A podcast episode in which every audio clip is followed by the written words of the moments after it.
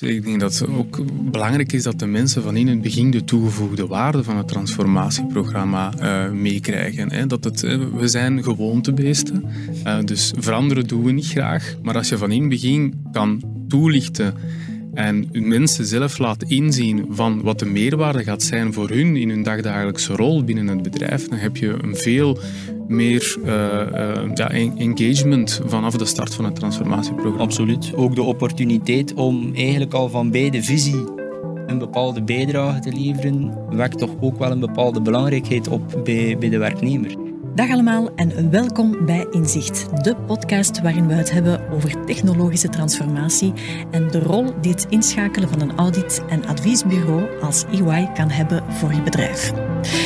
We kijken naar transformatieprocessen die een uitdaging kunnen vormen voor managers. We kijken ook naar de beschikbare tools, in het bijzonder SAP, een gevestigd management softwarepakket dat steeds vernieuwd wordt. En we richten ons op HR-uitdagingen, een van de pijlers van een gezond bedrijf. U luistert naar Inzicht, de podcast van het audit- en adviesbureau EY. En ik ben er gelukkig niet alleen in het fijne gezelschap van Thomas van Doorne en Davy van Ingelgem. Dag heren, welkom. Dank u. Goedemorgen, hallo. Thomas, wat doe je precies bij EY? Ik ben eh, senior manager uh, technology consulting en mijn focus ligt hoofdzakelijk op het begeleiden van klanten tijdens hun HR-transformatie, eh, voornamelijk SAP gedreven. Oké. Okay. Davy, jij bent partner in EY Consulting voor België. Wat had dat precies in? Dat klopt inderdaad. ondertussen bijna elf jaar bij EY, waar ik ver verantwoordelijk ben voor een team van een 62-tal enthousiaste technologie consultants. Nu, EY is een van de Big Four en adviseert zowel in business, en denk dan vooral aan strategie, financiën, supply chain, human resources, maar ook in technologieën. Zoals u zelf al aangaf, SAP is er één van, maar ook Microsoft, Tagetik, OMP en andere. En nu, bij EY Technology Consulting begeleiden we vooral transformatieprogramma's. Uh, dus zowel vanuit een business als een systeemintegratieperspectief, waarbij we naast onze technische expertise ook kennis van de business en de sector benutten. Um, en onze verandermanagementmethodologieën garanderen eigenlijk betrokkenheid en adoptie op de meest succesvolle manier. Um, belangrijk daarbij te vermelden is dat we vooral uh, proces- en waardegedreven werken. Hè. Wat we hiermee bedoelen is dat we onze klanten begeleiden vanuit een end-to-end -end perspectief met een duidelijk doel voor ogen. Idealiter starten we vanuit een initieel concept, een business case, om het transformatieprogramma de nodige draagkracht te kunnen geven. Deze als volgt te realiseren samen met onze klanten, maar ook op te volgen en eventueel te optimaliseren uh, na de realisatie. Ons doel is steeds eigenlijk om een lange termijn relatie op te bouwen met onze klanten. Heb je zo een uh, paar concrete voorbeelden, Davy? Zeker en vast. Ehm, we hebben bijvoorbeeld opgetreden als business integrator uh, voor verschillende SAP-implementaties in België, maar ook wereldwijd. Uh, met business integratie bedoelen we voornamelijk het faciliteren van de vertalingslaag tussen de behoeften van onze klanten en de systeemintegratoren. Uh, dus momenteel zijn we bijvoorbeeld werkzaam in, bij een klant in de publieke sector, waar het onze verantwoordelijkheid is om zo dicht mogelijk tegen de standaard technologieoplossingen te blijven, om op deze manier maatwerk te vermijden, maar ook voor een uniform platform uh, te voorzien. Dat brengt natuurlijk wel wat veranderingsmanagement uh, met zich mee, maar laat ons daar later iets meer over vertellen uh, in, in de podcast. Daarnaast hebben we ook de capaciteit om ook de systeemintegratie uh, op ons te nemen en bieden we onze klanten eigenlijk op die manier een totaalpakket aan. Recent zijn we bijvoorbeeld uh, live gegaan met een digitaal transformatieprogramma voor de uitrol van een volledig SAP S4HANA systeem voor een klant wereldwijd operatief om hun financiële en logistieke processen te ondersteunen. Maar vandaag zullen we het vooral over de EY uh, Digital HR mogelijkheden. Uh. Ja, Digital HR, het is een topic waar jullie binnen EY heel wat expertise rond verlenen. Kunnen jullie daar ook wat dieper op ingaan? Klopt, uh, laat me toe om te zeggen dat um, ja, de HR-functie de afgelopen jaren een enorme transitie uh, heeft gekend. Hè. Het is geëvolueerd van een puur administratieve dienstverlening richting een organisatie, een departement dat waarde toevoegt. Hè. Um, weliswaar mede mogelijk gemaakt door informatietechnologie. Hè. Als je ziet, softwarebedrijven zoals SAP hebben de afgelopen jaren enorm geïnvesteerd um, om ervoor te zorgen dat eigenlijk de volledige employee journey gedigitaliseerd wordt. Hè. From hire to retire, zegt men wel, wel eens in HR-termen. Um, Vanuit EY uh, kunnen we dergelijke investeringen alleen maar aanmoedigen. Hè. Het is echter wel belangrijk om goed te beseffen dat wij een digitale transformatie niet zien als een pure technische implementatie. Naast het technologische aspect leggen wij ook wel de nadruk op het menselijke en op het procesmatige. En net daar maken wij als EY het verschil. Ja, omdat reële situaties zoveel meer zeggen dan theorieën, leg ik jullie graag tijdens dit gesprek enkele artikels voor. Artikels die als opmaat kunnen dienen voor de verschillende topics die we zullen aansnijden straks. De uitdagingen waar HR vandaag voor staat, talentmanagement, productiviteit en recrutering. Ik ben benieuwd hoe jullie dit zien vanuit jullie expertise. Laten we beginnen met het eerste artikel. Tijdens de voorbereiding van deze podcast kwam ik een eh, citaat tegen van Tektronix General Manager Chris Witt in eh, Forbes magazine. Ik quote. Talloze onderzoeken hebben het nauwe verband aangetoond tussen de betrokkenheid van werknemers en zakelijk succes. Het vermogen van een bedrijf om beter te presteren dan de markt hangt dus af van hoe betrokken de mensen zijn. Davy, Thomas, uh, zien we dezelfde trends waar, uh, wanneer jullie een digitale HR-transformatie begeleiden? Wel, zeker en vast. Hè. Dus de betrokkenheid van de mensen is een cruciale succesfactor. Um, ik heb het daar juist al even gehad over onze rol van business integrator, die we vaak opnemen bij de transformatietrajecten. Um, nu om terug te komen op een van uh, die projecten in de publieke sector en de daaraan gekoppelde verandermanagement. we wouden zo dicht mogelijk aanleunen tegen de standaard technologie. Ja, dat wil natuurlijk zeggen dat de mensen hun manier van werken gaan moeten aanpassen. Nu, om dat op een leuke manier te brengen, hebben we eigenlijk met een groep key-gebruikers een simulatiespel gespeeld tijdens de beginfase van het, eh, van het programma. Om op een zeer tastbare en leuke manier eigenlijk de technologische oplossing te laten zien aan de key-gebruikers en om dan meteen ook buy-in te creëren. Zodanig heb je die eigenlijk een beetje als ambassadeur al uh, van de start van het transformatieproject om toch een succesvol programma te kunnen opleveren naar de toekomst toe. Ja, Thomas? Ja, werknemers zijn mijn inziens het, belangrijkste kapitaal van een, van een onderneming. En niet alleen in een dagdagelijkse werking. Um, ze zijn essentieel voor de groei en voor de innovatie binnen bedrijven. En dat zie je ook in digitale transformaties, dat zij een prominente rol opnemen van eigenlijk de visievorming van een digitale transformatie tot effectieve implementatie. Um, ja, enerzijds beschikken de medewerkers over de nodige kennis en expertise van de processen van de organisatie, dus ze kennen de ins outs. Dus het zou zonde zijn als je die systeemtechnische, die functionele kennis niet benut. Hè. Uh, maar anderzijds is die betrokkenheid echt wel belangrijk om een zekere gedragenheid te creëren Ehm, en ja, dat is echt wel de sleutel tot succes voor een, voor een HR-transformatie. Ja.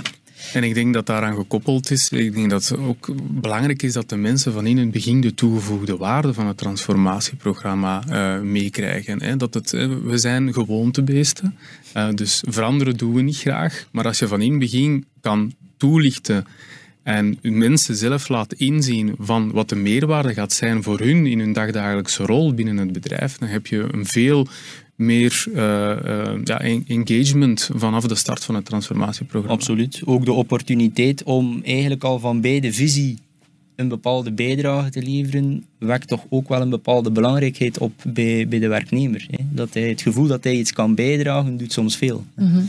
Ja. En als ik ook uh, dit artikel van uh, Forbes uit één zin zou moeten samenvatten. Door te focussen op mensen zal de groep bloeien. En ik heb het gevoel dat het wel uh, aanleunt bij wat, uh, wat jullie ook denken. Hm. Als we bedrijfsprocessen willen transformeren, is het betrekken van de werknemers bij dat proces voor de realisatie van het project van essentieel belang. Thomas, waar loopt het precies fout? Waarom mislukken bedrijfstransformatieprocessen? Ik denk bij HR-transformaties en bij bredere uh, business IT-transformaties wordt in vele gevallen louter gefocust op het technologische aspect, waardoor dat het procesmatige en het menselijke wat op de achtergrond verdwijnt. Vanuit EY uh, begeleiden we de klant altijd vanuit drie pijlers. Zijn het technologische aspect, welke oplossing ligt in lijn met de behoeften, wat is de business case. Um, vanuit het menselijke aspect, uh, hoe zorgen we ervoor dat de digitalisering gedragen wordt in de organisatie. Hoe kunnen we medewerkers zo goed mogelijk ondersteunen voor, tijdens en na de implementatie?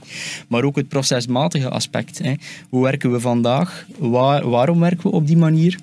En waar zitten de opportuniteiten tot verbetering? Um, dus die drie zijn echt wel van essentieel belang om het welslagen van een bedrijfstransformatie en een HR-transformatie uh, te garanderen. En om terug te keren naar de vraagstelling van ons eerste topic, hoe kunnen we dit probleem oplossen en mensen weer centraal stellen in het uh, transformatieproces? Ik denk één belangrijk aspect is luisteren. Luisteren naar de behoeftes uh, van de werknemer, um, maar ook echt samen met hen een actieplan gaan definiëren uh, om ervoor te zorgen dat de betrokkenheid er is, dat mensen betrokken geraken bij het transformatieproces.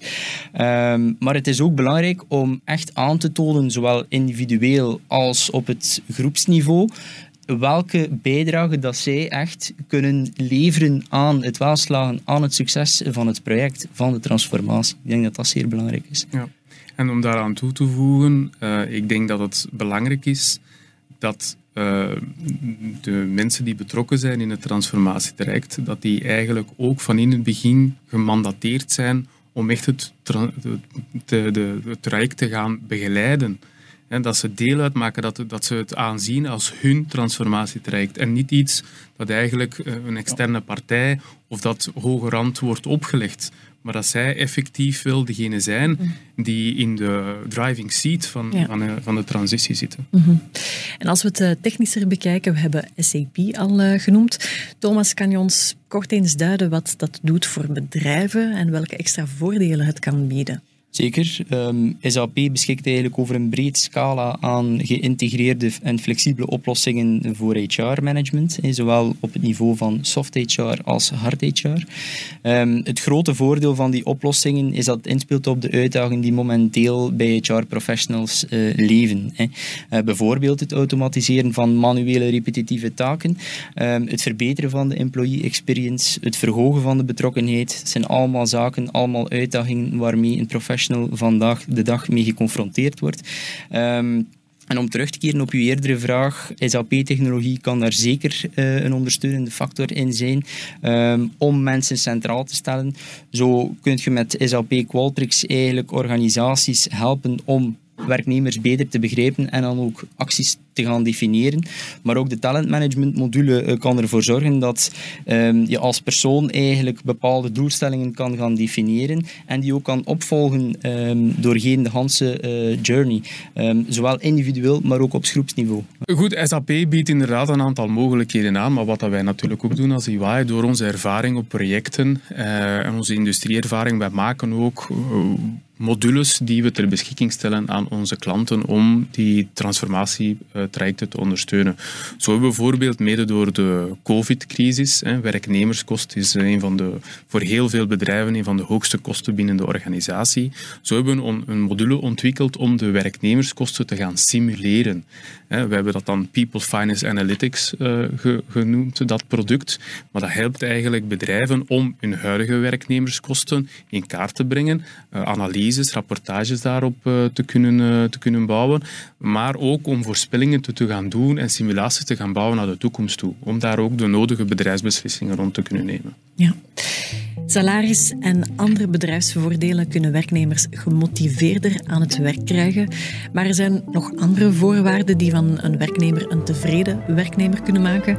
Hybride werken is daar één van. Eh, de kwestie verdeelt ook de bedrijfswereld hier en daar. We lazen het onder meer ook in het artikel van eh, professor Frederik Anseel in de tijd, met als vraagstelling: leidt hybride werken tot minder productiviteit? Um, wat is de positie van EY over deze stelling? Maar ik denk dat hybride werken al in veel bedrijven ingeburgerd is, ook bij UI. Hè. Ehm, werknemers zien dat als een extra, allee, die extra vorm van flexibiliteit als een non-financial benefit bovenop het salarispakket. Hè. Dus het is dus echt niet meer weg te denken uh, vandaag de dag. Um, wat betreft de productiviteit, um, ik denk dat het geen sinecure is om te bepalen wat productiviteit nu echt betekent. Hè. Wel zien we dat de tendens uh, er is, dat het nog heel vaak gepercipieerd wordt als het aantal uur dat iemand aan het werk is. Hè. Uh, het controleren daarvan in een hybride werkomgeving is nagenoeg onmogelijk. Hè. Um, en daarom is het echt wel belangrijk om als organisatie uw mindset te veranderen um, en werknemers te gaan evalueren op, op basis van resultaten. Ja, zien we ook een, een, echte daling van de, de productiviteit in het veld. Um, is hybride werken daar de oorzaak van, de enige oorzaak van?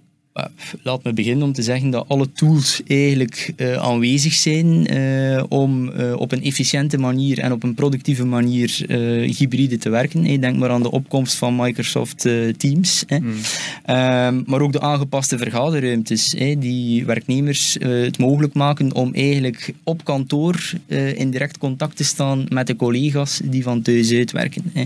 Um, nu, ik denk in een hybride werksituatie is het hoofdzakelijk belangrijk om werknemers ook een bepaald vertrouwen te geven, om die te empoweren. Uh, maar het maken van duidelijke afspraken is echt wel uh, van primordiaal belang. Hè.